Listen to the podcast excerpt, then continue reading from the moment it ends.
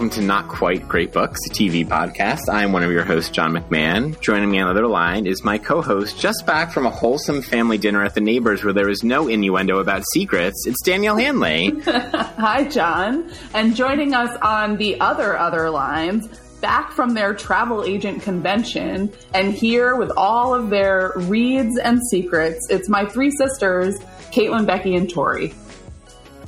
You guys want to introduce yourselves? Um, I'm Kaitlin. I am a speech language pathologist. I'm Becky. I'm the fourth child and chief of staff for a health tech company. And I am Tori. I am the youngest, and I'm an environmental specialist. I feel like it's very telling that Kaitlin didn't feel the need to be like, this is my position. And the two of you were like, we have to carve out our spaces. I mean, as a, It's very much, an only child. It's very much my personality. Did do birth order as an icebreaker at the last meeting that I was needed an icebreaker, so I'm here for it. Also introduced me as this is Tori, my littlest sister. Yeah. I don't I don't say the littlest in conversation. I usually say the youngest. but we never say you're the PhD, baby. everyone. No, I would never call you the baby because because I think I act more like a baby than you do. One million That's percent. Wow. I've been That's to a- therapy. I was going to say, is this our therapy session? It's not not a therapy session. Um, well, we are actually here to talk about another episode of The Americans, Imagine that. but there will be some, you know, therapizing and also just like general Hanley family reads happening Yeah. here. There's a well, there's a whole segment just for this episode where we're going to ask Danielle sisters to tell mm, questionable stories about her to our listeners. I can't wait. I'm I'm ready. Well, so then everyone is ready. Tori we're talking notes. about. we're very impressed. Uh, we're talking about American season one, episode eight, "Mutually Assured Destruction," directed by Bill Johnson and written by Joel Fields and Joe Weisberg. And I think Danielle has the IMDb summary for us. Yeah, so the IMDb summary for episode 8 is Philip and Elizabeth must stop an assassin from taking out key U.S. scientists, while Stan and the FBI hunt the same man. Granny shocks Elizabeth with the truth of what happened between Philip and Irina in, a new, in New York. All right, so Danielle, what was like something that stood out to you about this episode? Like one of the things that jumped out at me was just like the the prevalence of Nina and Stan in this episode. I feel like this is the first episode where we've gotten them together multiple times and it just feels like the stakes there are, are heightening. So maybe that's like a place for us to start thinking about just like general themes of the episode. Yeah. So, and any of the Hanley sisters, what was kind of your read of the Nina Stan situation in this episode? Becky? I'm going to pass it to Kaitlin. They're a All of all of the all of the sisters may or may not have finished the episode. Two, two out I of was three just is, like I think, what really we're hearing. busy. I have a long staff She's of the Real chief of staff Housewives. also, so. Yeah, I have a long but I know, real- I I know what happened. She's here Um, the vibes. Yeah, no ambition, just fives. Yeah. so I have seen all of the Americans. Those- So More- Kaitlin's so- perfectly positioned. More than me. More than Um, Danielle. That's very true. Um, I feel like in this you get a little bit more of Stan and how like he's not like just a good guy, like just the FBI good guy. Like he is having an affair with a um you know with a Russian and I feel like I don't know Nina's character um like you also get a little bit more of her depth um, in this episode. I did not know. I did not know that Stan was supposed to be portrayed as a good guy. From only watching this episode, I have a note that says, I feel like Nina can do better than this man. and I don't quite understand her infatuation with him while he seems a little bit more reluctant in this like relationship. Ah, Tori doesn't know why Nina No, I have no background. knows. Dan, right? Yeah, so like I actually feel like that is that's like a helpful perspective, right? Because just like taking this episode at face value, it's like what are these people doing together? So like the thing that they're doing together is is basically like Nina is a is like a Russian asset that Stan is running inside inside the embassy, but it sort of comes but then over the last few episodes we've like seen him become infatuated with her. So like some point the second time they meet in this episode, right, like he and he like talks to her in Russian when she enters the apartment. So we've like seen Stan learning Russian to be able to talk to her. Like he's like But should okay. you? But should you give background on why Nina even knows Stan? go ahead. He catches her right, sending money or stuff back home to Russia, and I forget it. And then she kind of like agrees to be his asset so that he doesn't turn her in.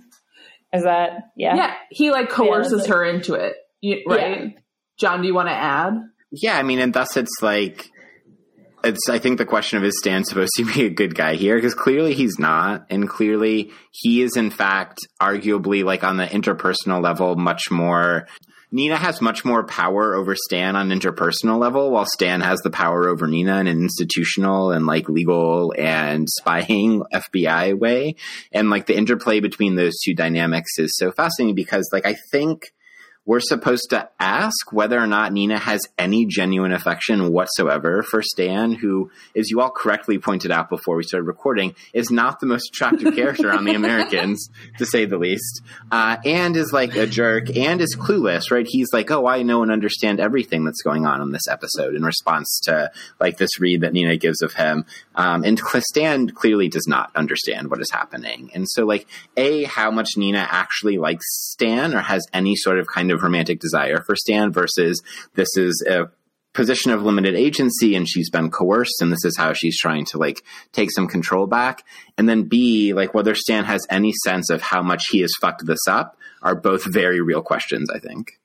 Yeah, and I think that like whether Stan has any sense of how much he fucked this up is like that seems to me the thing that we're we're go- we're like gonna get after a little bit, right? We get a suggestion of this in the last episode that's on the previously on where um where Gaad, who's Stan's boss at the FBI, is like seems to clearly know that that like Stan is in some way into Nina, even if he doesn't say it outright. And then like when they're talking about, oh, we got you an apartment, right? Like we get that, we sort of get that again.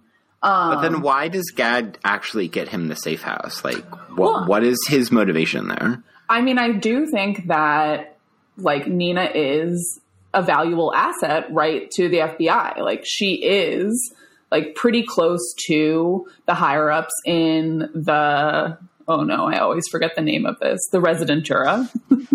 Excellent. I told Becky that in the beginning. I don't remember that.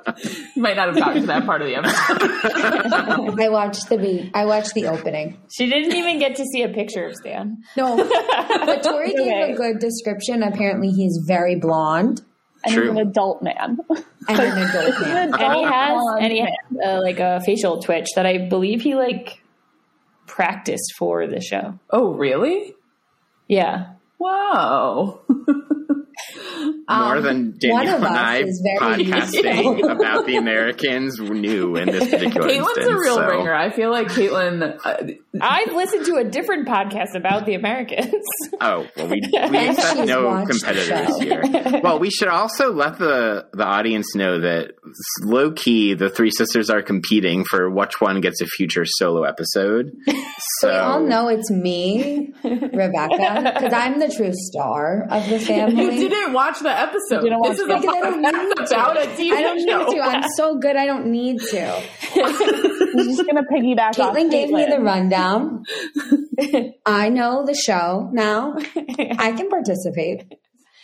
I wish I got a rundown. I was over here just drowning in not even knowing what this show is about. I She guess moved we, to New York. That's on me.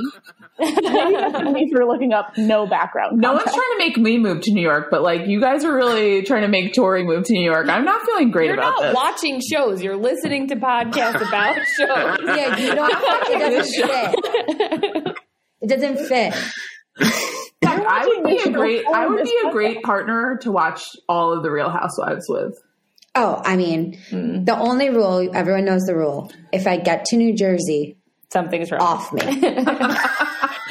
Rebecca is like Becky. What season of of what Real Housewives are you on right now? So I've already watched all of New York and all of Beverly Hills. I mean, I've seen them obviously, but I rewatched them. Um, and now I'm in the l- last season, which I don't remember what number that is, of Orange County. And that show really takes a total downhill. There are like spiral. at least sixteen seasons of Orange County. yeah. yeah. Yeah. And like, I'm really contemplating going back through New York again. It's on the docket. But then I saw on Hulu, they have the Kardashians, and I might go there. One of I the feel dramatic tensions of our time right now is that Danielle and I don't know what show each of our three guests is going to pitch to us to watch, but we're getting some clues. I, I mean, I would put good sure money on. even. I would put good money on Becky picking one of the Real Housewives. I'm no, just I not think sure I'm going to which go one. wild. I'm going to go wild. She's gonna go rogue. You got to prove Danielle wrong. I think is the is the. Is the I mean, it's really a whole like calling, like the vocation. okay, let's get back to the Americans. So, Kate, you had brought up when we were talking a little bit before this, like um, something that Nina had said in conversation with Stan about like police and FBI, and so we thought that that would also be like something worth like digging into a little bit. So, do you want to? explain what you what you thought and what you heard and then we can sort of dig in there Yeah, so she makes a comment to Stan like like your FBI kind of like you're a cop at heart, right? Like that's that's what you are and and that you'll never understand a spy. Um and I feel like that's true and she asks, "What do you want to do with them? You want to put them in jail?" Like like that's the and I feel like I mean, I don't know because I'm not a spy, but I feel like a spy's mentality. you've read a lot of spy books like I could be in, In the, the CIA. You don't even know.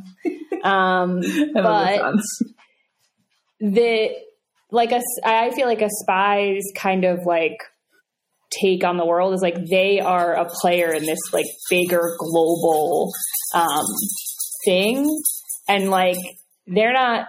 They don't care if they go to jail. Like that's not like okay, so you put me in jail. It's like I'm trying to like save the world or or not if you're a Russian spy maybe. it's like im- like the immediate consequences versus like the long game whereas like it's yeah, like they've like the I mean in the show, but also like it's like obviously a take on on like the real 80s and the KGB here, but like Elizabeth and Philip have been living in America to establish this entire life.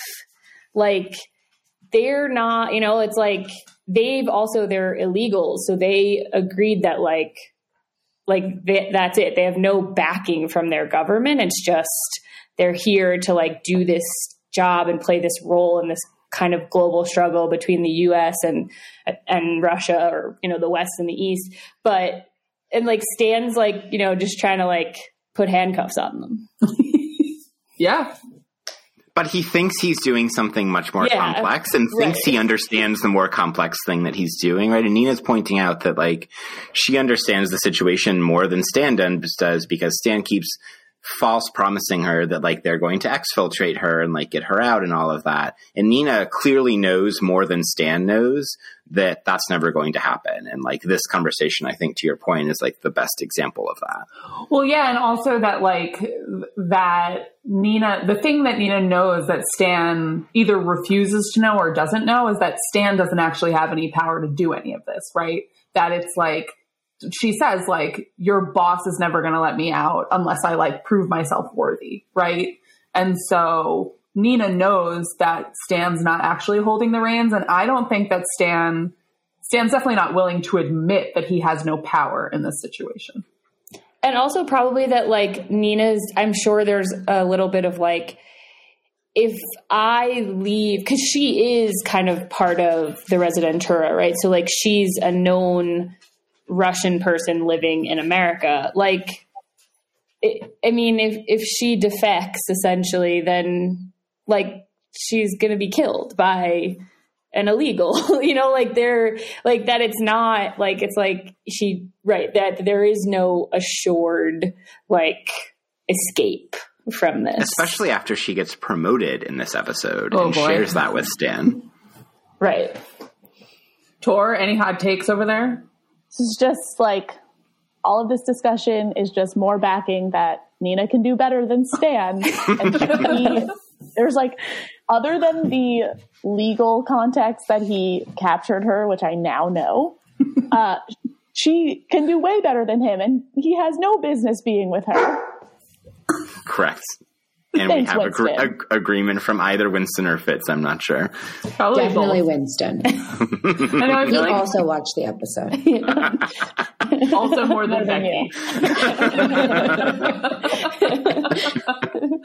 um, okay, so something else that that John and I were Wait, talking. can I make one more Nina point? Oh yeah, go ahead. She gives one of the most dramatic lines ever when she says, How are you going to feel when you see my dead body? Right? Mm. To Stan. Just like they're hanging out, like sitting in the kitchen of this like kind of grody safe house.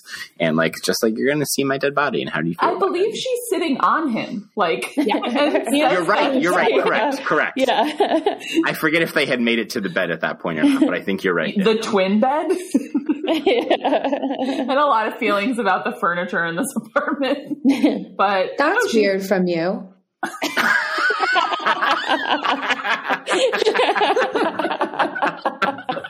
Like, huh. please go on. Tell us. If, please judge this apartment with their furniture. How long did you sleep on the mattress on the floor? like five months. I blame Dad. I mean, Becky used her her terms to get herself a table and a bench in like record time. I'm a businesswoman. You're sitting on the bench now. Yeah, Yeah. we are. Look at that. One my longer. dad built Becky a table, much like my dad built me a bed. Um, built Becky a table, and then there was like a lot of back and forth. My dad's like, "What about stools?" And we were all like, "No stools," and I was like, No. happened, no. What happened was I gave my dad a picture of a West Down table. And I said, Can you make this for me? And can you do it soon? And if not, I'll just buy it. And my dad said, I can do it. Don't buy it. And then we went back and forth with some creative decisions he wanted to make. And I said, "Dad, just make the table or I'll buy it. Like, we don't, I, no. And then he was like, I think you want stools. And I shut that down. I said, a bench, just make the table with how I said I want the table made. So, but then you gotta you gotta lay down terms, or else they get beds in five months. That's insane. What's also insane is that you didn't just buy like an Amazon frame in the meantime, and you just like slept on the. But then I would have had to bring it up all the stairs. Kaitlin has been here. There are a lot of stairs to this apartment. It's very true. There are a lot of stairs. I feel like that's maybe not solely the reason. That is merely uh, a consequence of it. That was not the stairs were not the reason you didn't buy a bed frame. No, I didn't buy a bed frame because I'm cheap. Yes, correct. correct. Ding ding ding. Tell us about your thoughts on this interior design of this baby. First of all, I was like, there is furniture. Great. Okay, that was- okay, that makes sense. So you were more shocked that they had just moved in and there was already furniture. Okay, that makes more sense. There you go. That makes But, more sense. but then I was like, if Gaad set this up for Stan and Nina and got them a twin bed, like that seems crazy. Oh, see, I was thinking that this was a known Fed safe house and that he was just giving him the keys to it. oh. I didn't I think that that's, it was that I think makes a more that's the, him. that's He was the like, interpretation. You get this one.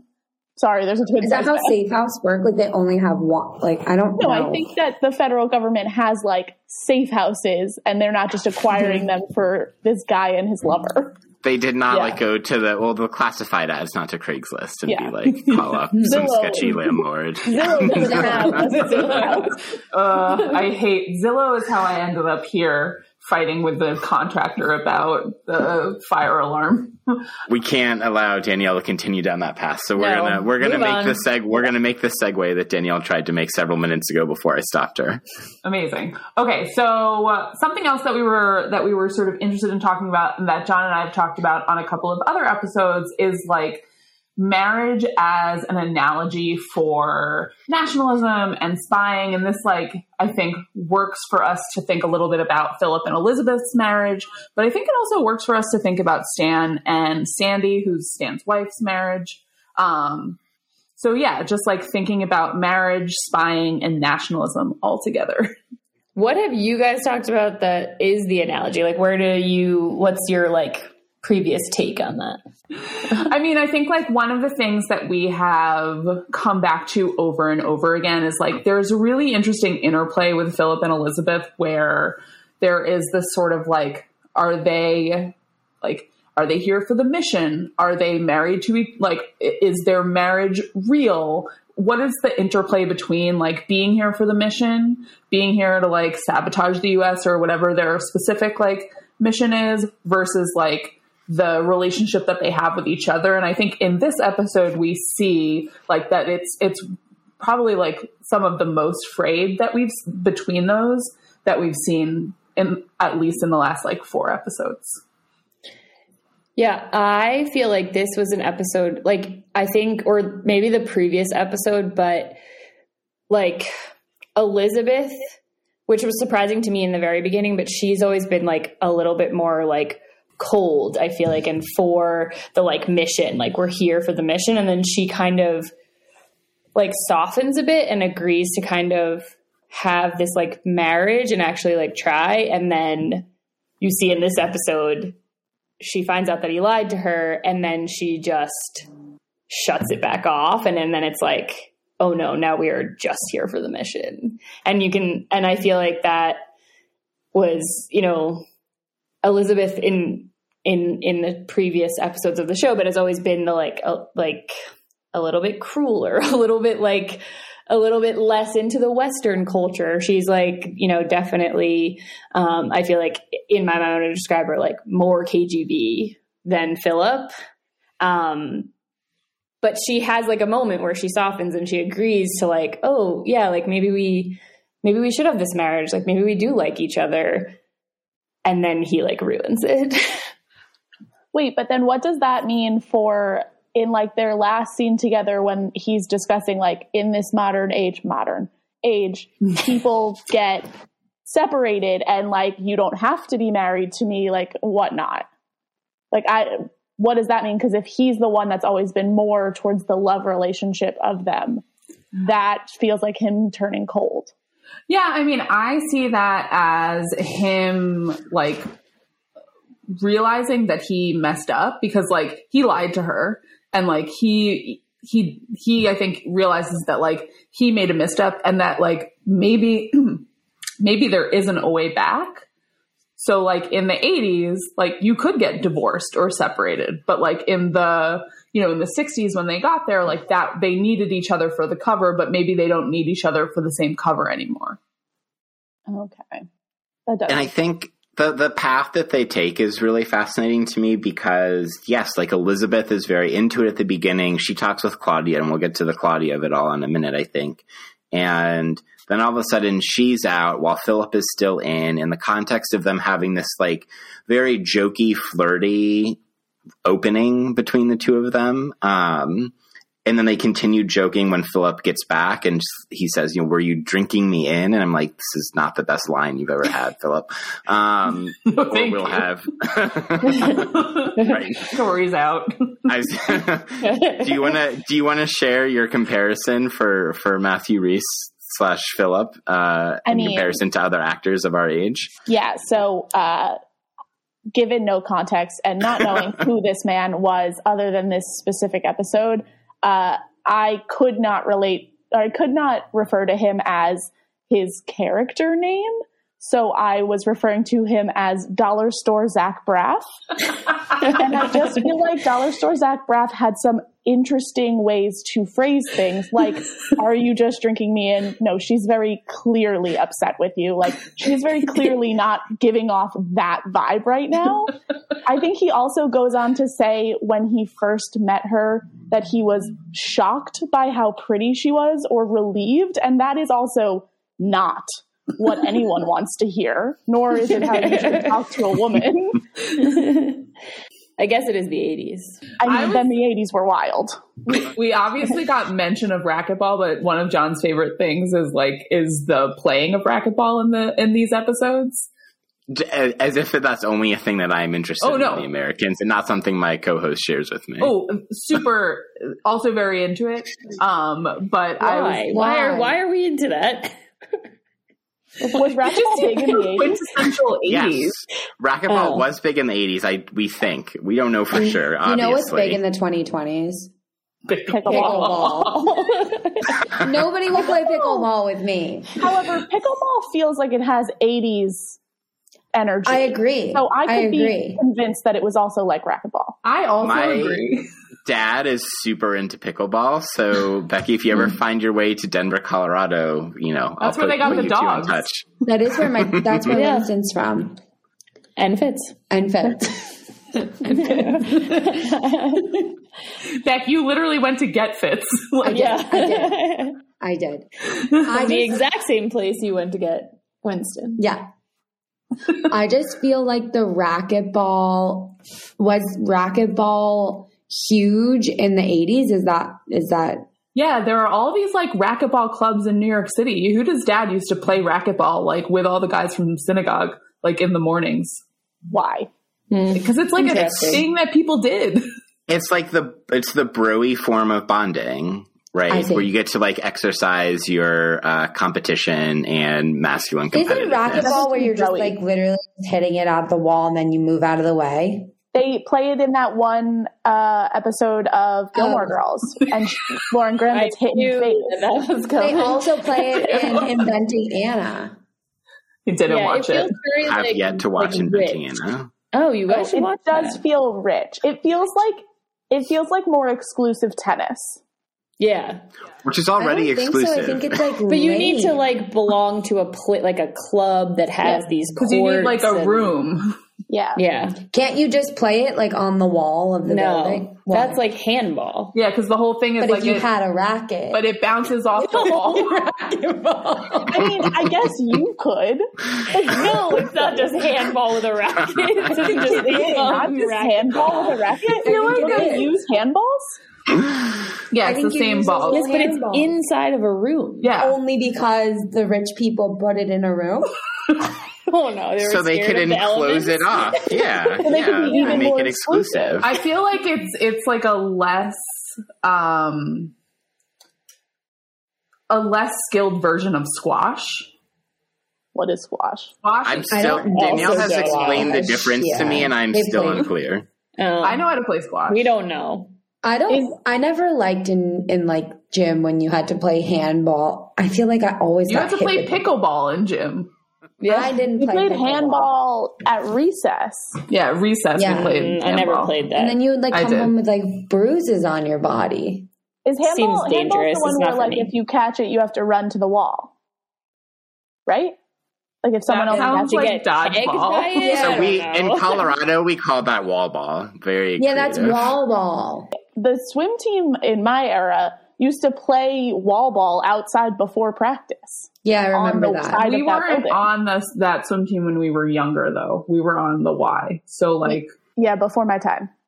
Before you were born. But in Becky's time, I did both. Becky was. I, thought we hated were a swimming so much. I talked to mom about this recently. Why would you have put like the most like I need to talk, I need to communicate, Put her in the just pool. sunk me in the water. I It think you answered your own worst thing She question. could have done. I hated it. I used to pretend. Oh my god, this is so bad. You know, you would like line up for your like or sit in the chairs for your like heat. Yeah. Yeah. I used to just Why'd you walk. put quotes on it? I- don't, That's what it was called. Because it wasn't sure. This is a podcast. Nobody else knew I put quotes on it. I did. For the But I used to Patreon. just walk away and and pretend I missed my heat because I Oh hated God. swimming so sit in I respect that. But you would made our sit- parents sit for four hours so you To could not see you. your heat. But honestly, even if and like even if I did swim, it wasn't like I was gonna win. So uh, it was a I'm mess. gonna, I'm gonna be honest with you. I stayed with swimming for as long as I did for the hand games that you played while waiting for your heat, and the Friday night pizzas. I don't remember and the Friday night pizzas with You weren't a on the group swim of team Friends then. ten years older than me, yes. I Yeah. distinctly remember With my friends. and we blue, were blue Polly Pepsi. video on Jericho Turnpike, and mom goes, "Do you, do you want to go to swim practice?" And I looked at her and go, "I don't want to swim ever again." And she said, "Okay." And then I and then I was on the swim team. yeah, that worked. And then I became the star of the family. oh family. my god. Oh yes. my god. It feels like All right, mom back to the you into- Americans where she doesn't know what we're talking about. It feels like Yeah. mom putting you into swim practice is your next week's therapy session. So we Yeah. know what you're going to talk about now. transitioning back to the Americans, I want to make one more point about the um, the sort of like question about um, marriage and nationalism and spying, and then I want to move on to talk a little bit about surveillance. But the point about um, marriage and nationalism is like something that I was struck by is the way that Elizabeth seems like pretty quick to trust Claudia. And we're just coming off a couple of episodes. Like a few episodes ago, Elizabeth literally like beats the shit out of Claudia. Um, which they reference here, but like you don't really see in the last episode, she still has a black eye. Claudia is Nick Miller's mom. Yes, Um, that's how I know. yeah. And so I I was just struck by the fact that Elizabeth is like quick to trust what she has to say and doesn't even question that maybe she's lying to her about Philip and about Philip sleeping with Irina. Like there was something about that that just like struck me as surprising, which I think is connected back to this discussion of like marriage, nationalism, and the mission. I don't know. I would agree with that. Oh, yeah, yeah, go go, for it. No, go ahead, Tori. I was going to say, I I feel like seeing the scene in the previously where uh, Philip does deny the affair with Irina, and sh- and he says like it's always been you. That line feels like very surface level and like there was not much emotion behind it. And so in this car scene with Claudia telling Keri Russell that she that like in fact it was an affair and and that Philip like is lying to her it feels like Keri Russell al- already knew, but she was just needed the the, the confirmation. It feels like Philip's answer was already not that believable, and so the little the smallest push really did give her the truth that she already. But knew. she she does take that and then like Doubles down. yeah, like then she like kind of like lets go and like engages in this like more like intimate relationship with Philip because he denies it. But you're right. I mean, she doesn't after just literally beating up Granny, she then believes her. like although she does to her face accuses her of trying to kind of sabotage them a bit. Which is funny because Claudia both has the perfect understanding of what is happening and has no clue at the very same time because she has the understanding. She says, you know, that Elizabeth, you would throw yourself on a fire for the motherland, which is probably true. Mm-hmm. And Philip would not, probably also true. But then before that, she had said, well, you, Elizabeth, can't think the marriage is real. The men never think that way. When up until the first season, we are led to believe that it is Philip who thought the marriage was much more real than Elizabeth ever had. Right. So Claudia both understands and has no clue what's happening here emotionally when it comes to these characters. And yet, like to your point, Danielle, seems to understand, uh, how Elizabeth works emotionally on some level vis-a-vis like the relationship between the marriage and the spying. Yeah, and that like in order to maintain some degree or like reestablish some degree of control over uh, over Elizabeth and therefore over Philip and Elizabeth, like she needs to reinstate the primacy of the mission over the marriage and the like actually figures out the perfect way to do that is by like driving this wedge between them, which is prescient and just also frustrating. Or is that a way to actually sabotage the whole mission when she thinks that it is in fact going to help it? So I this is a Yeah. Danielle Dossier associated. I think that that's where we're going with it. Are you guys laughing at the Danielle dossier? Yeah. Yes. well, let's talk a little bit about surveillance before we get into segments. Um, I think like something else that I was I was really struck by just the one when Philip and Elizabeth just walk away after they have set off this bomb in the hotel and they just like walk out the back door like through the basement and no one is even there. And then also when they walk into the bomb maker's like or the explosive expert um his house and he's got this like surveillance camera. There was something about they were surprised by it right? They were surprised by the fact that he has the picture. And then that picture becomes like deeply important to like the the purchase that they get in this mission even if they're even if they like ultimately say it's a failure.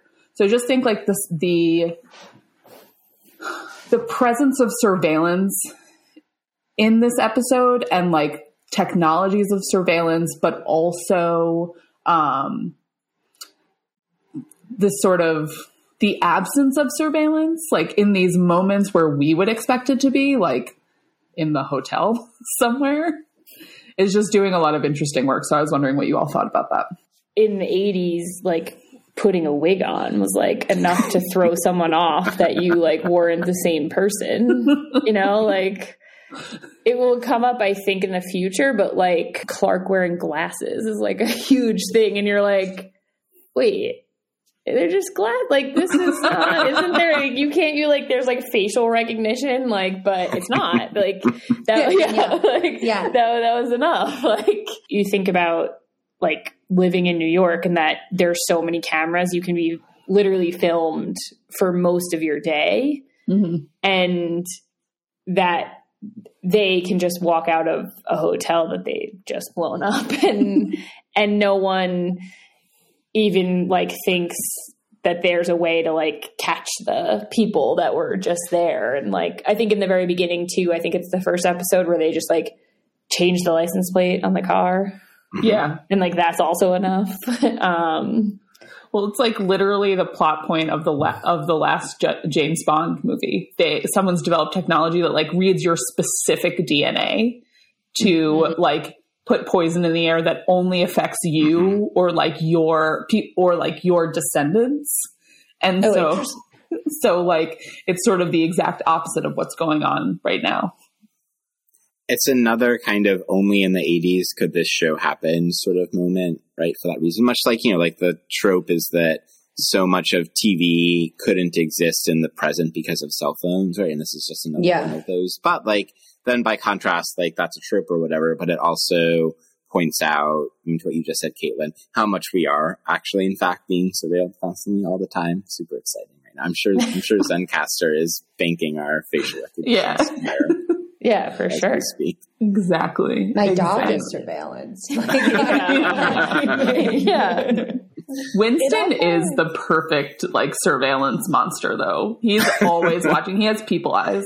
He does have Yeah. yeah Maybe it also feels the weird though And- that the safe house that they're hiding the uh, scientists in doesn't have good enough surveillance to see that this assassin has been watching their shift change from not that far away, just like on a hill above the house, In like a just broad chilling. in a Yeah. beige trench coat. Like in broad daylight. Well, I think he that is- also, but that also speaks a little bit to our our point before about the like police cop FBI versus the spies, right? Like these FBI agents think like we're here, like we're will protect anyone that tries to get in the house and not thinking like someone is going to try to assassinate this scientist for like this bigger reason. Like they're going to use something different. They're not just going to try to like come in and you're going to like be here to stop them. Or they will and they'll kill them. yeah, right. Like Well, and like this is the first episode I think where like both the FBI and the KGB are like on the same side ostensibly, Mhm. right? Like we are used to them being pitted against each other. They have the same goal here and it's it's interesting, right? They both want to stop this dude. They both don't want the scientist to be blown up. Um and so it's interesting that in that case where they it's it's ostensibly like two full arsenals of people that could be doing the surveillance like they still are not able to do so right they they're still not strong enough like to catch this dude from like slipping between the cracks Excellent Yeah. point. They're not like sophisticated. No, and like, well, you just think about how I just feel like you think about how Philip and Elizabeth, right? They blow up this. They they attempt to blow up the scientist's car Yeah. so that, but but do it in a way that he'll then alert their authorities, so they will then surveil him, and the FBI is, is like, we're just gonna put bodies here. Yeah.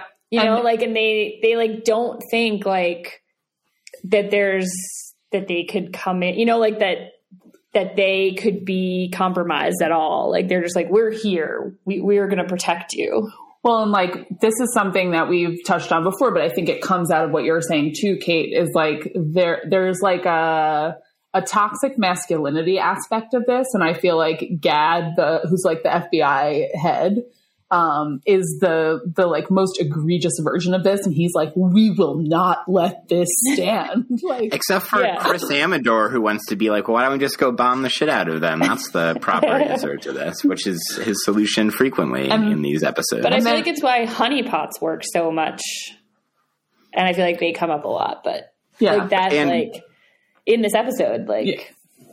and that there's a paralleling of Stan question marks as honeypot and Philip slash Clark as honeypot. Uh, right? So like Stan and Philip are made to be kind of morally comparable to one another. And like even there's a cut immediately from uh, Philip and Martha right to Stan and Nina, right? So there's even like structurally in the episode there inviting that comparison. Well, and also, right, like the with Stan and Nina, we clearly see that like Stan has feelings for Nina, a- and like that that is complicating things. And I think in this episode, we sort of interestingly see like the feelings part with Philip and um sort of like pulling away, right? Like Clark is recoiling when he sees Elizabeth's necklace, and he also like forces himself to give a smile when she's like, right, honey? He's like, oh God. so there's like parallel relationships, but like moving in, in different directions. Wait, were Clark and Elizabeth together at some point? Is that why he's recoiling? clark is philip Wait, who- what? Wait, What? wait, The glasses did it. Becky doesn't hasn't seen pictures of either of them. But I've seen. I looked him up. Rhys. yes, but as Clark. Okay, so I'd like to Wait, go I'm gonna back look to him up. Kaitlin's point of just putting a wig on anyone. It would have worked on Tori. It would have. She It would is working. I that wait, that is truly wild to me. He has a wig Why? on too. Yeah. But so wait, then I would say he looks different. yeah, he's a totally different person. I thought it was just someone else wearing a wig. I thought no, it's, it's a completely different person. He doesn't quite look like Zach Braff in those. with the. No, he kind of looks like He's, um, he has like one further degree of separation from Zach Braff. Yeah. Yeah. he gets further away. I am fully shocked. Why doesn't Elizabeth have an issue with him sleeping with It's for the mission. Martha? and Um, Martha doesn't Martha. know that he's Clark and Philip. No, no, no. Right. Martha Yeah. is hook, line, Martha- and sinker. She's sleeping with Clark. Well, that's why he. Infatuated with Clark. That's why he's like, I got to keep my glasses on. I can't see you. Absolutely wild. Absolutely wild. okay, well, It must have been hard too for the spies though to like it's a very not sophisticated way to run missions and be like, hold on, let me get my glasses on because that's when I'm Clark. And I have to remember Well, it's gonna- Clark with my glasses on. It, that it comes up. yeah, I bet you it gets confusing. it sure does. And sure will. Yeah. okay. This feels like Stay a great place to to transmission to, to, to transition, not transmission. Stay tuned. Becky didn't watch the episode, but stay tuned. I have some really good hot takes. oh yeah. Uh, this feels like a good place to transition to uh, some of our segments. So our first segment is borrowed nostalgia for the unremembered 80s. Do any of you? This apparently is a reference to something. I have no idea, and I told John I wasn't going to look it up, and we were going to let people guess. So, do you guys have any guesses as to what this is a reference to? The name of the segment. Oh, I was like, what are we talking about? uh, You can Google eventually, but you can never tell Danielle. Yeah, I'm committed you to the not bit. tell her? Are you like what if we guess right? Do you say Well, that's if you right? guess right, then If, it's if fine. you guess right, yeah, yeah, then And then you change the segment name. It's an 80s reference. no. Oh. My This mind is like a guessing game. Oh. My mind As I've, immediately if I've, as I've explained to Danielle and Amy before, it's a hipster bullshit reference. Is actually the most way to best way to Oh. frame it. I feel like mind it's like is a immediately lyric to a going song. to uh, the name of like a VH1 segment, but It's a good guess. now I know it, that's not right. The mystery anything like continues. a bar in Williamsburg. Like, Oh, right. It's I don't, I don't It could that, be a bar name in Williamsburg that I would have gone to when I lived in New York City, but I alas, feel like that's not the Williamsburg wasn't hipster in the 80s. no. Well, No. But John just- didn't live in. Williamsburg in the 80s. As, as, a, as a fetus, I was weren't- I feel frequenting like the. There weren't hipsters in the 80s either. No, the hipsters are trying to be the 80s now. Yeah. Exactly. All right, so the first thing we've got in here is like, all right, the first thing we've got in here is turtlenecks. Like, this is just a segment where we talk about like the aggressive. I hate 80s turtlenecks. I wear Same. turtlenecks. I like a turtleneck. I, I feel like a also like a turtleneck turtleneck. is suffocating. No. Yep. But So turtlenecks I wear do feel turtlenecks like the 80s. Well, especially not turtlenecks today, but especially turtlenecks like we saw with Clark and now who I know is Philip, where it is very much tight to his neck. Like that is an 80s turtleneck. Now they're like looser, more like just more stylish, but the turtleneck that's like fully on your neck is aggressive. Yeah. Well, and that like folds down. Like, I, Kate, I for feel the like underneath. we had I hate a turtleneck. Kate. I feel like we had turtlenecks when we had vests. Like vests and turtlenecks Yeah. feel like a thing that happened together Isn't- for us. Isn't that? I, I'm pretty sure my like is second grade picture was me in a turtleneck and a vest. I think And then we- probably my second grade picture was me in that exact same outfit. Wait, and Just Tori in like- a slightly different color. as if we were twins. I I, like I wear turtlenecks. Me too. And I also wear a vest. I wear a vest. like turtlenecks are more like 90s, no? No, I I, don't. feel think like so. monochrome, like beige turtlenecks. yeah, it's the beige Feel like turtleneck. 80s. is Yeah. Yeah, okay. and And it's not a Elizabeth. mock neck. It's a, a fold. a fold Yeah. over Yeah. turtleneck. Yeah. And Elizabeth also had a turtleneck on. She had an art, like actually very stylish Argyle turtleneck on for dinner at the Beemans. Elizabeth's style in the show is like, I feel Not like it's like not quite 80s. No, her- I actually thought that because I feel like Elizabeth does not look of the era that I found out this show was in. Yeah. Like Keri Russell looks too modern. My Mhm. first reaction when we the first episode we recorded, I was like, her hair does not Yeah. look like the 80s. No. Yeah, it's too nice, too But too well too done. done. John helpfully pointed out that in order to like put the wigs on, it has to be like straight, like right, like that that's a part of it. But Mm. Keri Russell has such amazing curly hair, which would really do well in the 80s. Yeah. Mhm. I feel like to Keri Russell's like hair not looking like the 80s, they just went full steam ahead with Martha's hair looking very much like the 80s. Yeah. What we, That's a great what we can't do to Keri Russell, we will make up with this other character. with Martha. And every single one of Elizabeth's disguises are infinitely more 80s Yeah. than Elizabeth herself Even is. that like the weird like pixie haircut, which we've seen on her a couple of times, like that was like very aggressively 80s. Right. It's not 90s or aughts or 2010s pixie haircut. It is. Do they have like a room in their house where they have all their disguises? Wonderful question. Danielle has many thoughts about this. They do have Like, a room. do they have a room? Yeah, they, they're like it's like in the laundry room. They have like a whole like In the basement. in the yeah. basement. Um, our laundry room is also in the basement, so that's why. Um, they have like a whole like closet in the wall that's hidden with all of their Yeah. stuff. But I'm like one of the big one of the big theories that I have, and Kate, if this is correct, don't tell me. Um, And if it's incorrect, also don't say Yeah. anything. Okay. Well, no But- commenter. one of the theories I have in Danielle Dossier is like the kids one million percent know what's up.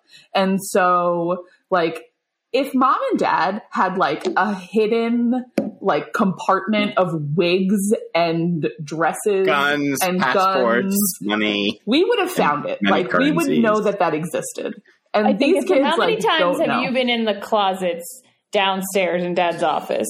How many? Do you know what's in there? I think There Right was a dead bird in there at one point. Did you know that?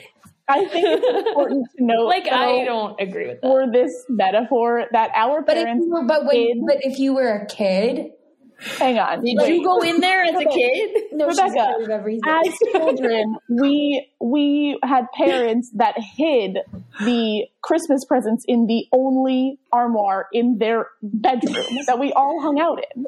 Yeah, I mean, our parents are not spies. no.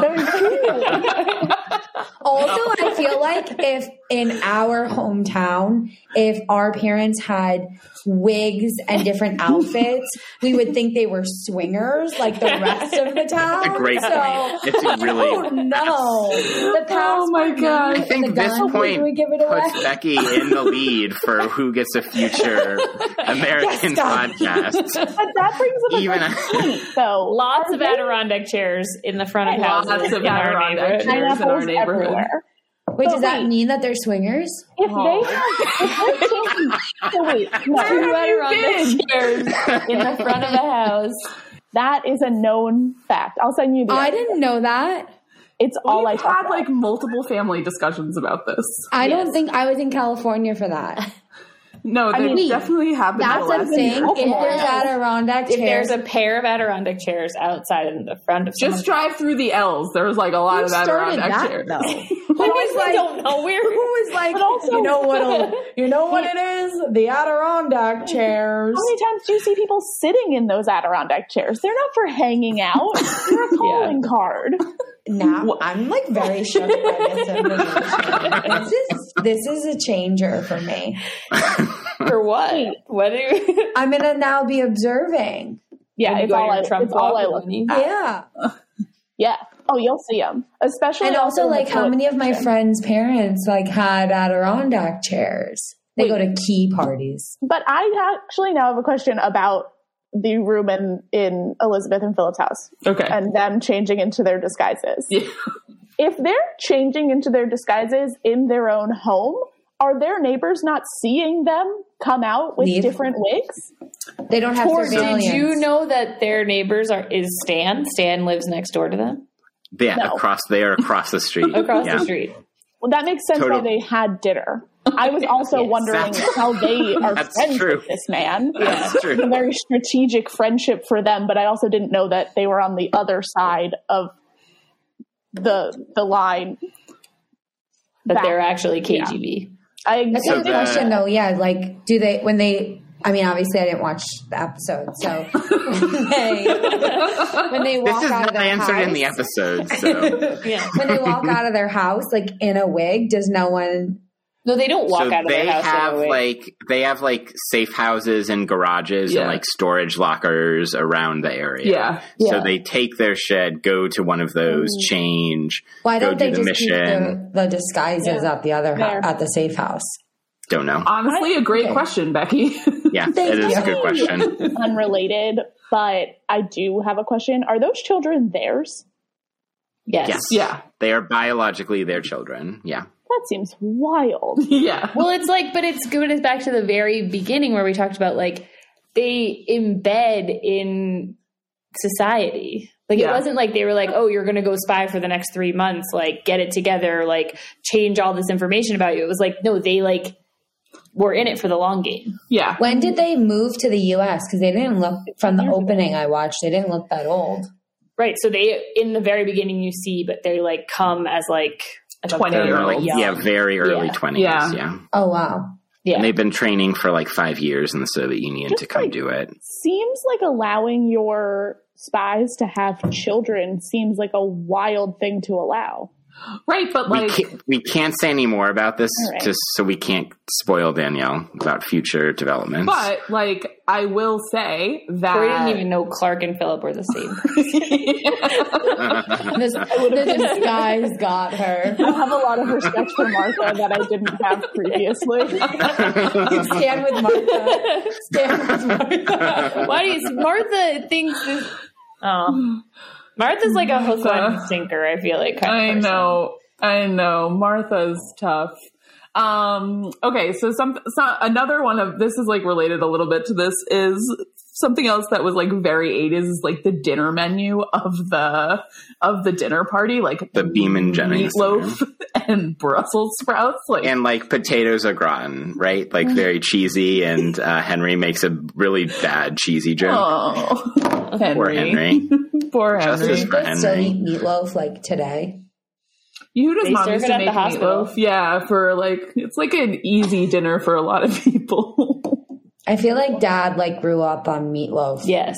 yeah, Yeah. de- but mom definitely didn't. Quintessential American Exactly. Yeah. put ketchup And it's on it. Elizabeth, yeah, with ketchup on the top, yeah. Uh, and Elizabeth is the one who made the meatloaf, right? So like she's making the all American meal. Yeah, which is But isn't it but isn't it interesting when they come home when Philip comes home at first and he's like, "Yeah, and you're bringing your famous meatloaf. Like this is how they do it in America. Like you're going to be the cook like and the stay-at-home mom like I'm not bringing the my real, like cold assassin." yeah, yeah. Um, also, I feel like like Matthew's Walkman. Like I, Just hanging out, I had that. Walkman. Okay, do you remember my like yellow Walkman?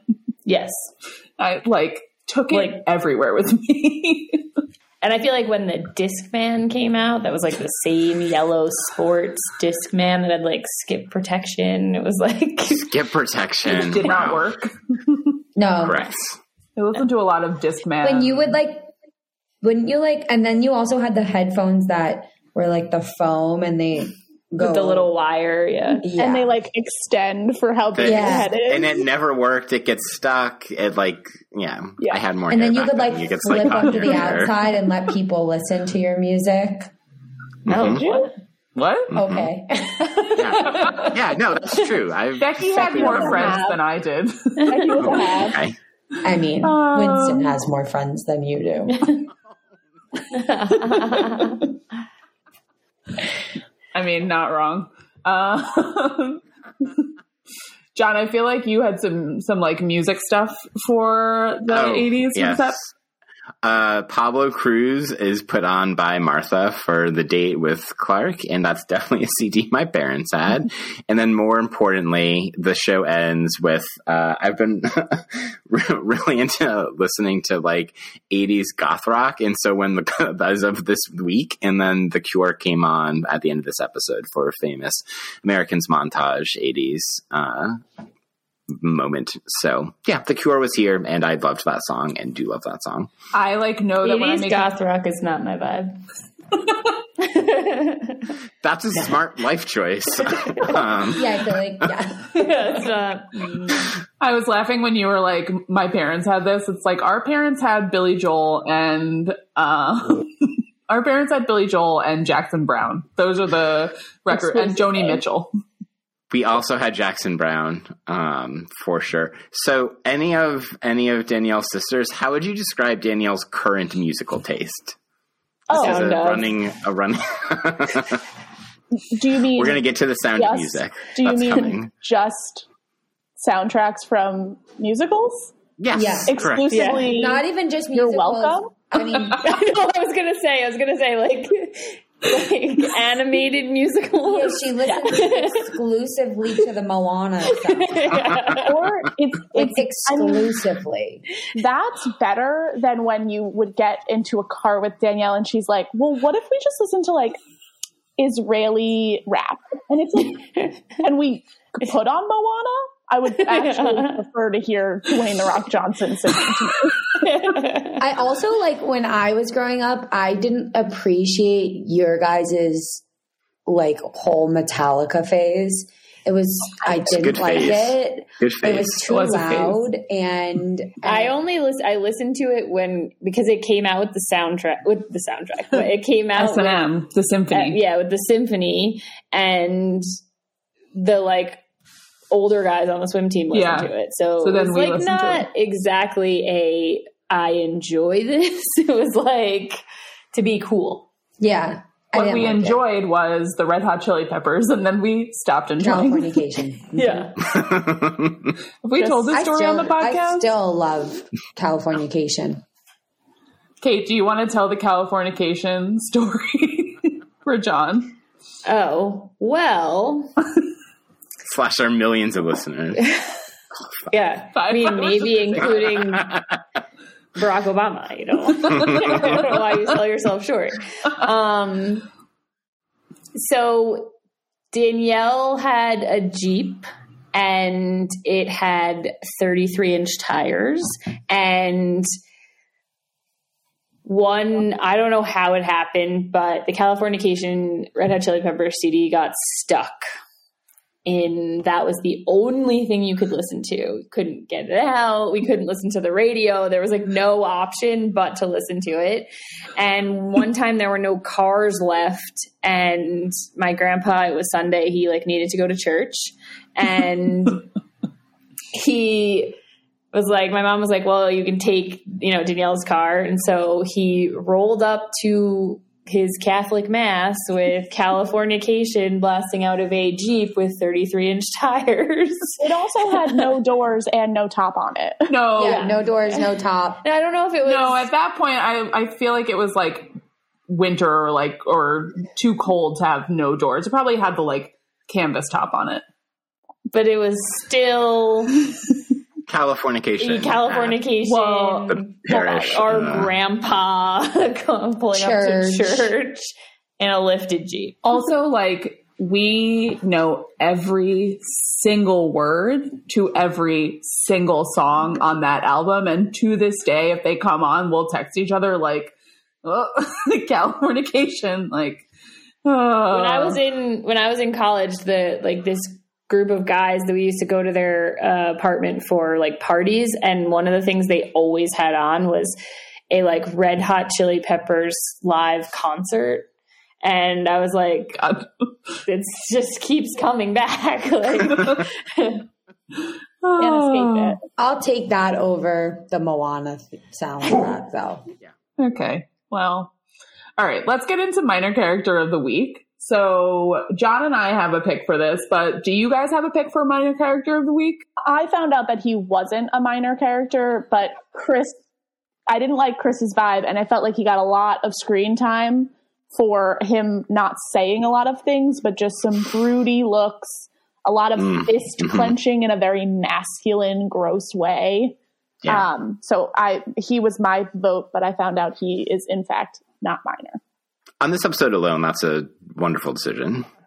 We support it. Yeah, the the sex worker was like definitely on my list as one of the potential minor characters, but I feel like this episode actually doesn't have a lot of minor characters. Like everyone's sort of like not necessarily major, but recurring at least. Um, but I think for for me, it ended up being the explosives expert and really like the explosives expert and his daughter. When the like 11 year old daughter comes out with the gun, I was just like, whoa, I was not expecting that one. I liked when she was like, "Do I look like a little girl?" It's like, yes, Yes. you are 11. Just, just you because want you're holding the answer? shotgun does not. right. Yeah, John, what about you? I think it's I think it's the uh, weapons expert and, and his daughter has got to be our minor character of the week. Yeah. Yeah. Let's let's turn to the Danielle dossier.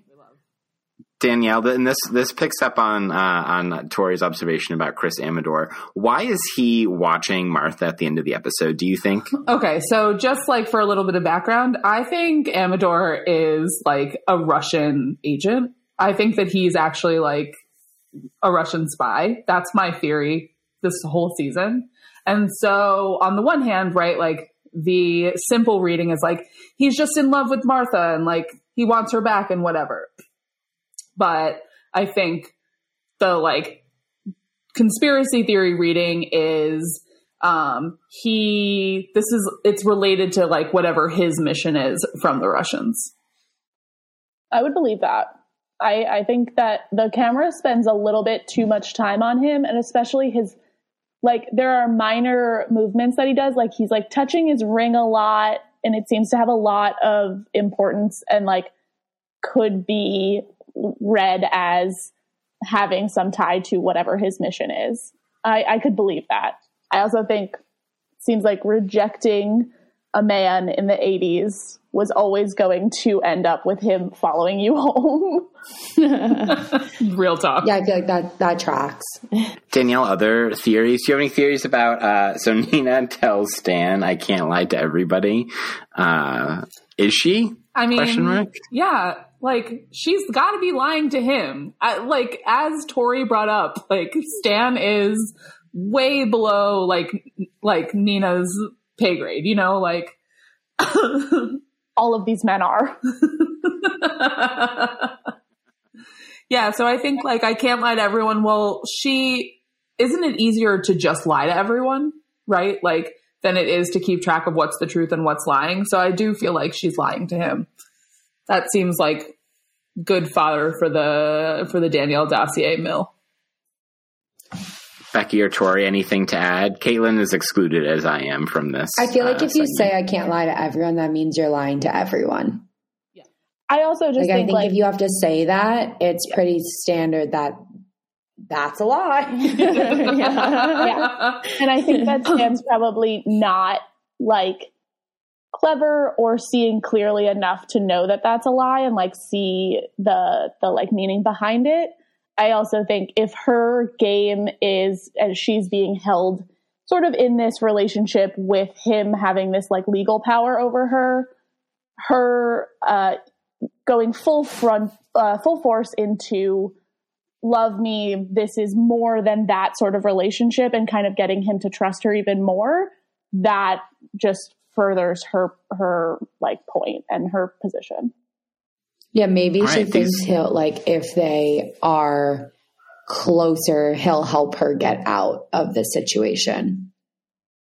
Yeah, or like if he, But she knows that he doesn't hold any power. So but then she can she can like if he loves her enough or if he like feels whatever for her she can flip the power dynamic and then Mm. instead of him using her as an asset she can use him as an asset because she's now got this promotion she's working her way up. And like she probably can see that he could be an asset to her in giving her information on like the feds. Yeah, I fully agree with that, and I think that that's where we're going. So All right. As always, strong no comment from me, which brings us to us, our our segment, um, and we're still going to disagree on where the name of this came from. It's called Gloss, which is our other random observation segment, which can only start in one place, and that is that Clark is supposed to be a sex god, and why is that? I just think that Clark, and now knowing that Clark is Philip, I have a note that says like, I have a note from watching the episode that says none of these men, so Philip, Clark, and Stan, they're all very interesting choices as like the sex appeal option for the show. It feels like the casting director was like, "Well, we have these people; they're signed on, but we need someone to like Dollar store Zach Braff. we, we So I, them." I I do feel the need to interject on behalf of Matthew Rhys, who gets a glow up in later seasons of this show. I want to. I will. I will trust you on that. As. Clark? However, As Philip Clark. Okay, so Clark Clark never stays gets bottom glow of up. the barrel. Okay. Yes, Clark never glows up. Stan never glows up. Uh, Philip Jennings does glow up. I can this see is the record. Blow- yeah, that makes Okay. sense. I have a note from the first scene of Clark and Martha. And first of all, I had a note that was like, I did not know that FX was this explicit and scandalous in their content. But also the the like after scene where Martha is just like absolutely enthralled. And I was like, Clark does not look like he would be good in bed. And it is an No. interesting choice to try and get the viewer to really like support that that that notion that Clark is this sex god. Or also that like Martha is like so head over heels for him that it like blinds her judgment. right? Like I mean, I mean, it does. I know She- that's but like it that's like part of the that's part of what is not believable for me. Like I think that Matthew Rhys like as Philip is is definitely the top of the three the three choices here. sure, Yes. yes. But when you compare him and couple him with Keri Russell, you're out of your mind.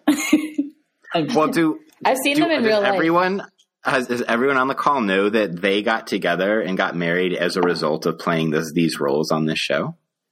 yes, That's I like a huge- Lori. Yeah, What? yeah. yeah, Uh-huh. I saw them at the immigration march in New York. Are they still together? Yeah. They have a kid together and they have kids Mhm. apart, I think. hmm I think that's all correct. Yeah. Tori's having a hard time.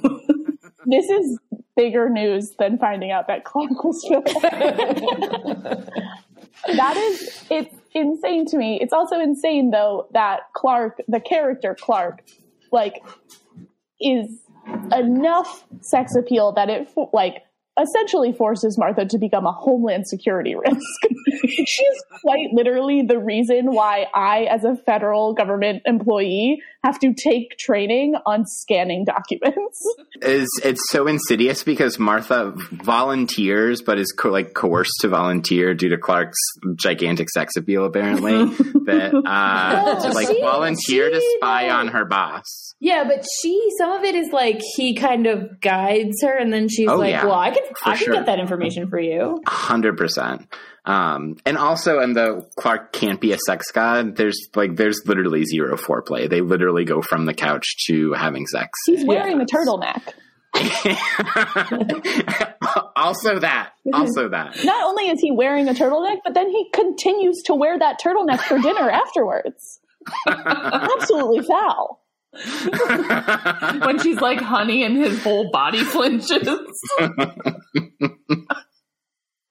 okay, so we've uh, established that this is not believable. Cool.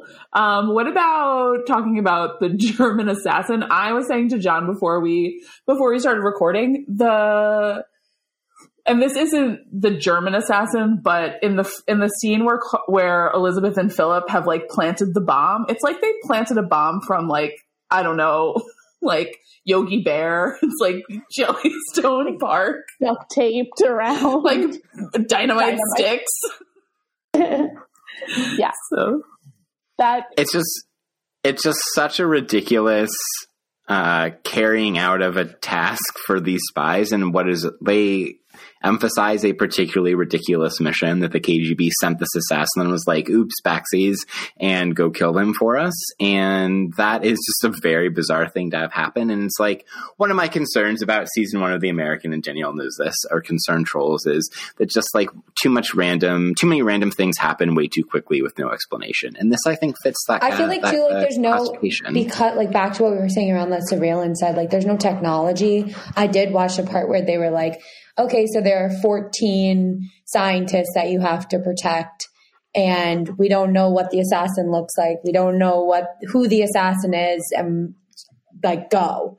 And there's no like technology or any information around. It's just like too random that oh, all of a sudden they now find the one scientist. They do a car bomb in a like half-assed way and then like now all of the FBI is going to protect all these scientists like that doesn't make any sense it's, it's just it's too loosely put together it's also like just in general a wild concept of an episode. Like you are hiring an assassin. It feels like you need to be taking the like measure twice, cut once approach. Like I think also what did they say? Through Sean Hanley. Came through. like what they also said like here? what like the way to commune like the his like the way to communicate is not working. I'm like, what are we trying to do? Dial call him? Also, Like, yeah, you hired But I an also- There should have been. I also don't plan. understand why do they need I mean they literally have illegals like killing people all the time. Why are they hiring a German assassin? Great question. A great question. Yeah, Kate. they that they really these people? care about like they care because they're like if if this happens then it's going to like cause like a bigger issue and it's like so we have to get him back but like why did you hire a german guy why didn't you just hire Keri Russell she's killing people all the time Yeah. And also maybe again to Tori's point, like shouldn't we have checked to make sure we really wanted to kill before we sent uh, the assassin out? It also, Maybe it's- Maybe it's that the KGB knew that Philip and Elizabeth would be like, this is a terrible idea, and they would question it and not do it. And so they had to like outsource it to this, uh, to this German fellow. Well, and I think like one thing that it does, and this is sort of like moving the plot along, right? But like one thing that it does give us is it gives us another moment where there's like something ridiculous that Elizabeth is like, yeah, we got to do it. And Philip's like, uh, this is dumb, which is like a major source of tension for them this entire, uh, this entire season. And so like back to the marital issues that they're having, we needed something to like inflame that and only something as stupid as this could do so. Any other random observations that we haven't been able to discuss so far that anyone would like to to bring to the to the convo? I did want to know if you guys, as I mean, let's be honest, I don't know what you do, but as some something adjacent to philosophers, did you guys? How'd you feel about that dig that the like head honcho FBI guy uh, was saying? He was like, "Are all of our things, and maybe even a couple of philosophers, will have to protect." I thought that was a dig at philosophers.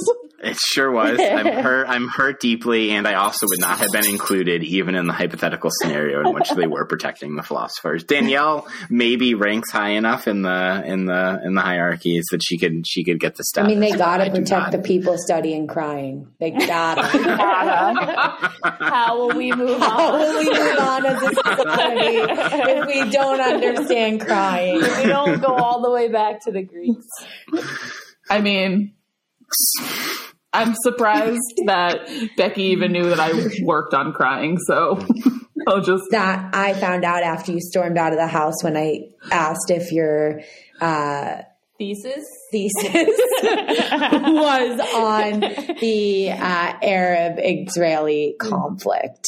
yes. I can't. I Which- found out it was about crying because I cry a lot and was not interviewed. That was rude. Tori literally made herself a sweatshirt that talks about how much she cries. It's shocking I'm not wearing it today. Honestly, it, it I didn't really get is. the wear black memo from I mean, everyone. I do feel like that's I already explained I was listening to 80s goth music uh, a little bit ago. That makes So sense. And have you ever seen me in anything but black? That's very true. That's very true. I guess It is those the, pink velour pants are. it is the number one option as a a, a Hanley uniform. okay, so let's move on to sororal our conspiracy. final segment, yeah, it's called Sororal Conspiracy. We're not doing the cave. Uh, we're throwing that out for today. To we know the great sadness of all of Danielle's siblings, and we're going to do Sororal Conspiracy instead. Danielle, do you want to explain that reference? Yeah, I mean, I'm happy to explain that reference. It is a, it is a reference to a political theorist. It's a reference to the work of Bonnie Honig, who is interested in the relationship that sisters have between one another, and like that as the grounding for politics. So this is uh, a chance for you guys to uh, tell some ridiculous stories about me or about us. Um, yeah. I've been promised a story about the sound of music, so we should start there. Tour. I'd like, Tori, like that set one's you. yes, that is hundred percent me. I'd like to set the scene. We are uh, mid like height of the pandemic, so it's the first year. We've been in the house for a while. Bedtime is roughly at like six thirty p.m. We uh, Danielle and I are living at home at our parents' house, and it's like hitting six thirty. Everyone's saying like, "All right, see you later. We're going to our respective places." In saying goodbye, we say like bye, so long, farewell, and it sparks a sound of music reference that is discussed because also you should know that the Hanleys very much love the sound of music. Our Love. brother watches it probably once a week. Like it is a staple musical. It, it I watched it on Friday. After listening. I know. if our listeners could see the disdain on Becky's face for discovering that I just have- After Like, listening not- to it all day Thursday. Absolutely Wait, wild. Tori, how how old were you when you found out it was based on a real story? 28. Like last week. I did not know that it was based on a real story. But so we we are saying goodbye. The reference comes up. I am still talking to our parents, and Danielle goes to put herself to sleep. And Danielle and I are living on the the top floor of the house, so there's a set of stairs. And I talk to our parents for like a couple more minutes, and I come out to go upstairs, and Danielle is standing on the stairs on her own nobody is around and she is just singing and dancing like so long farewell auf Wiedersehen and goodbye and she's doing like she's doing a step up she's doing this and i come out and i'm like what are you doing? What is happening? And it it is quite literally the the thing that lives rent free in my mind so much so that i think about it probably on a weekly basis I I was like, Tor, remember when I did that that like sound of music reenactment? She's like, remember. I do not need to remember. Rent free. So future Patreon exclusive is a, uh, a reenactment of this scene. Was- and i Any Yeah. any other stories about Danielle that our listeners should know about? In our few minutes remaining before the dogs need to go outside. Danielle used to eat bologna. Yep. yeah Yeah, that is absolutely true. Yep. yep. How is Danielle in providing feedback on your essays? Uh, Uh, nobody gives her essays to I still do would. anymore because I gave her one essay to. So Danielle and I were one year apart in school, and I gave her one essay to read when I was a junior, I think, or a sophomore. And she told me that my writing was very immature. I don't remember that this, was but it the seems last it essay sounds I right. ever gave her to edit of mine. I Becky used to and give her Tori, my on the other papers. hand, go ahead. I used to give her my papers at Stanford and she would, and she was living in Israel at the time. And I'd be like, this is due tomorrow at 9 a.m. I need you to rewrite it and send it back to me. And she would send, one time she sent me an email, uh, like a lot of times she cursed me out, but one time she sent me an email and she told me, I will not edit this paper until it's out of size 14 font and, or size 14 and Arial font, put it in Times New Roman and send it back to me. Which I found rude because it's like you could also have just done that. You didn't need to send me that email. You could have just edited it yourself. So she wasted a little bit of time, but it's okay. This is why I make my students do peer review so that I don't have to like deal with this nonsense. I think it's also just very important to know that whenever Danielle is arguing something and she is right, or she has an accomplishment and she gets to to prove that she was right, her her background is I'm very smart. very smart. Very smart. Very smart. My my I was like this is also during the pandemic we were like sitting watching Jeopardy and I was like getting all the answers cuz Jeopardy's like not hard anymore. and Okay. my mom and my brother. Pretentious. Yeah. All My right. my- my brother's like, "Oh my god," and I'm just like, "I'm very smart." That's it. Full stop. That's it. That's all I need. listen, I can admit that most of the people on this call are better than me at Wordle. yes, Tori and I are killing the getting Wordle. in. Becky's not.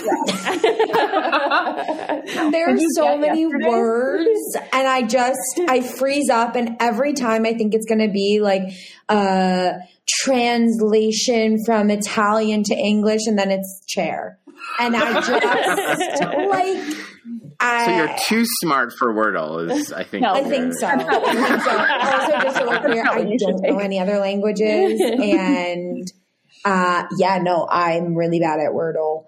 Tori, I sometimes have to have Tori tell me the first letter. Oh. Becky also uses the first, the starting word that I use because she was like, "What do you use?" I'm going to use Yeah. that now. I'm going to. And go then I know now. if Tori gets it in three, that I should use tries, which Yeah, is the word. that- that is and what if I Tori do gets it, if my mom gets it, then I use audio because I know that mom- that's her word, I don't have a word that I start with. I just like use whatever. which is Me too, literally I do insane. I oh use a different word every time. yeah, same. Danielle the other How do you day. even think of that first word? Danielle the other day started Wordle with the word lamps, which is No, that's dumb. objectively a bad word That's to start dumb. with. It's insane. Lamps. Letters are not frequent enough in words. And also you You're need getting the- anything. Wrong. You need the vowels. Yeah, you only start with one vowel, and S is really the only other letter that you're getting. Yeah. Yeah. Anyway, P out of here. all right. What so other you guys- Danielle stories? Oh yeah, other Danielle stories, or do you want to do some pitches for us? Oh yeah. Oh. I'd like to pick. All right, let's do pitches. Tori, you would you like to to start? start? She will start. prepared this. I'm ready. Okay. I'm going to describe the show to you, and I think that it will win you guys over. We've got this show has drama, suspense, dynasties, and nepotism, tension, both aggression based and sexual tension, Is this 90 Day Foreign Fiance? affairs. Like, foreign affairs, a David and Goliath power struggle, and death. Doesn't that I sound like a show you want to watch? I know where this is. I think I know where this is going, and I am into this idea. John, do you know what show I'm describing? Are Are you suggesting we should discuss the show Succession on Not Quite Great Books? No. No. oh no! But Are you that was gonna- describing? Are you describing Drive to Survive? Yes. I am describing the Netflix show that is a reality based show about F1 driving. I didn't It's know it was amazing. reality. It's so good. I Highly like to recommend. to it. So think NASCAR, but don't think No, roast thank like you. NASCAR. Think Exactly. champagne NASCAR. It's like Euro NASCAR Yes, is my. It's upscale. They probably It's played upscale. squash in the 80s. Yeah, yeah. These people, Danielle, one of them is married to Ginger Spice. Yes. okay. She Christian I'm frequents the show. She frequents the show. Is Cody Rigsby also on the show? no, but love- No. Serena Williams Did we ever find out who the Kris Peloton Jenner have was? been showed on Yes, the show. Lewis Hamilton is featured. friends with the Kardashians. Yes. I did know that. And the Hadids. Well, of course. I'm open to this. I'm open to a one episode. Amazing. you It's know, good. dip. I think you. Yeah. I think you guys should give need. it a try. That's all I need. Okay. All right. Other pitches? Okay. I was thinking about this all episode as I was being quiet, not because I didn't listen or watch the episode, but more because I just really wanted to nail the pitch. Okay. We'll so this show is about a family, multiple families in one, and it is about love, child rearing, um, we've got some multi-level marketing schemes that happen.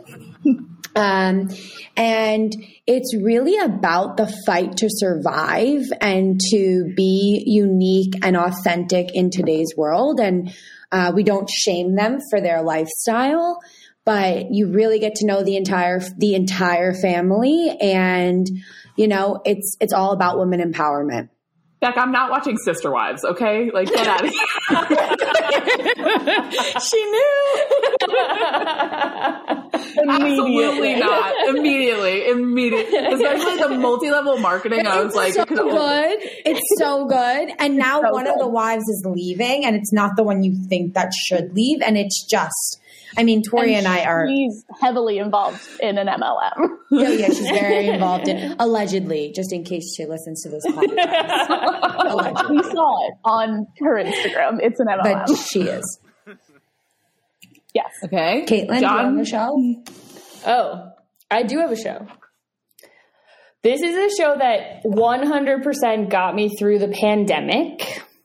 I, I work in a hospital, so I needed a good show. Um, it's a reality show that takes place in Japan, and it's about you know real people living in a house together and and seeing what happens. However, there's a group of comedians and like famous Japanese people who comment on what happens in the house. And it's called Terrace House.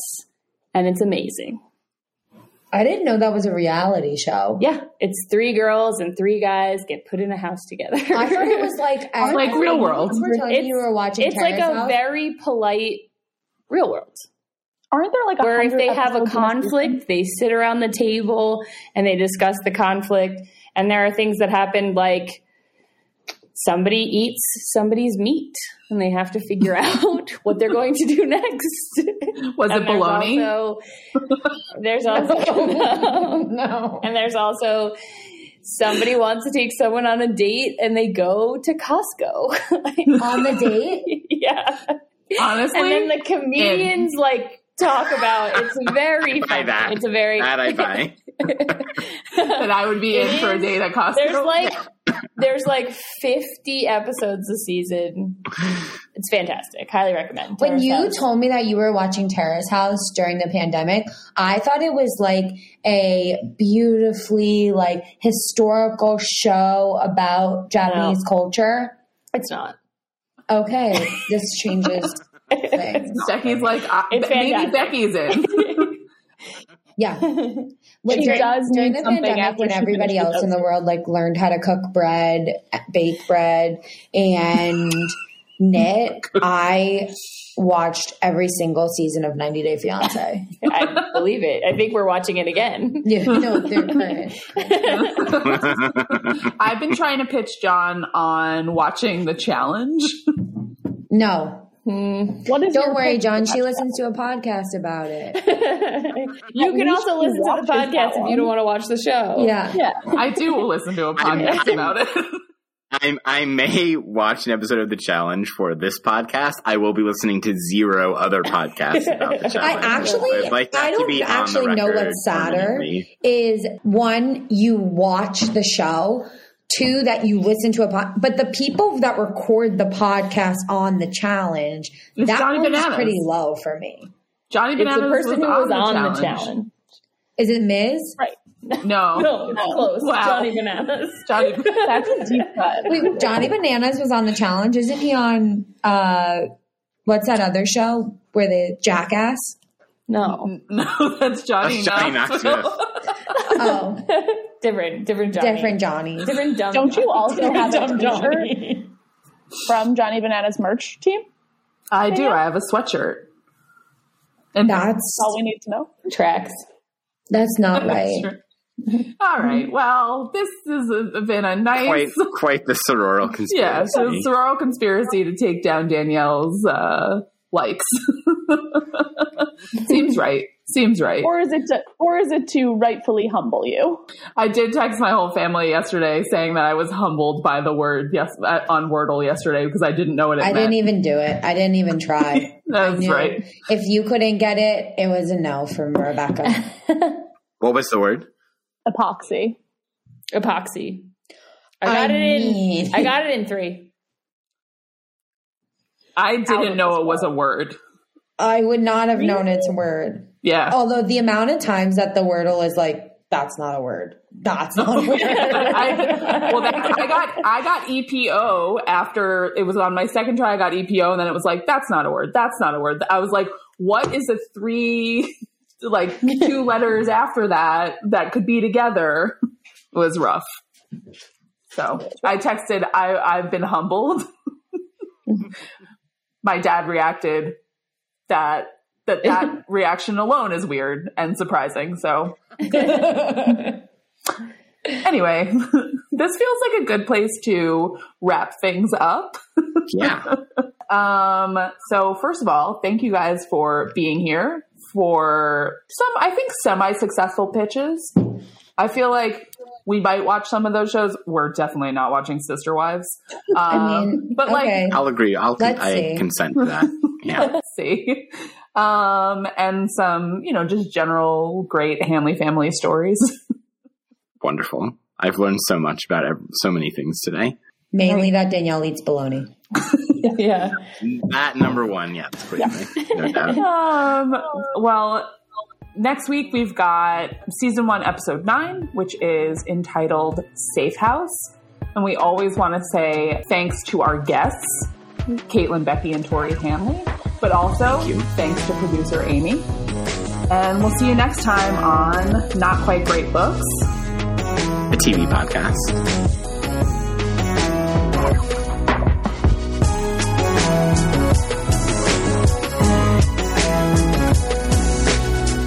For joining us on another episode of Not Quite Great Books, a TV podcast, created by Danielle Hanley and John McMahon, and indirectly producer Amy. You can find us on Twitter at Not Great Books TV. You can email us at notgreatbookstv at gmail.com if you have comments or questions that we might potentially read and respond to on air. Subscribe, download, rate, review us, tell your friends to find us at Apple Podcasts, Podbean, Spotify, and Amazon Music and Google Podcasts. We would like to thank Lesfm for Electro Trend 60s, which is the music that you heard at the beginning and you are hearing right now. Until next time, go play some racquetball.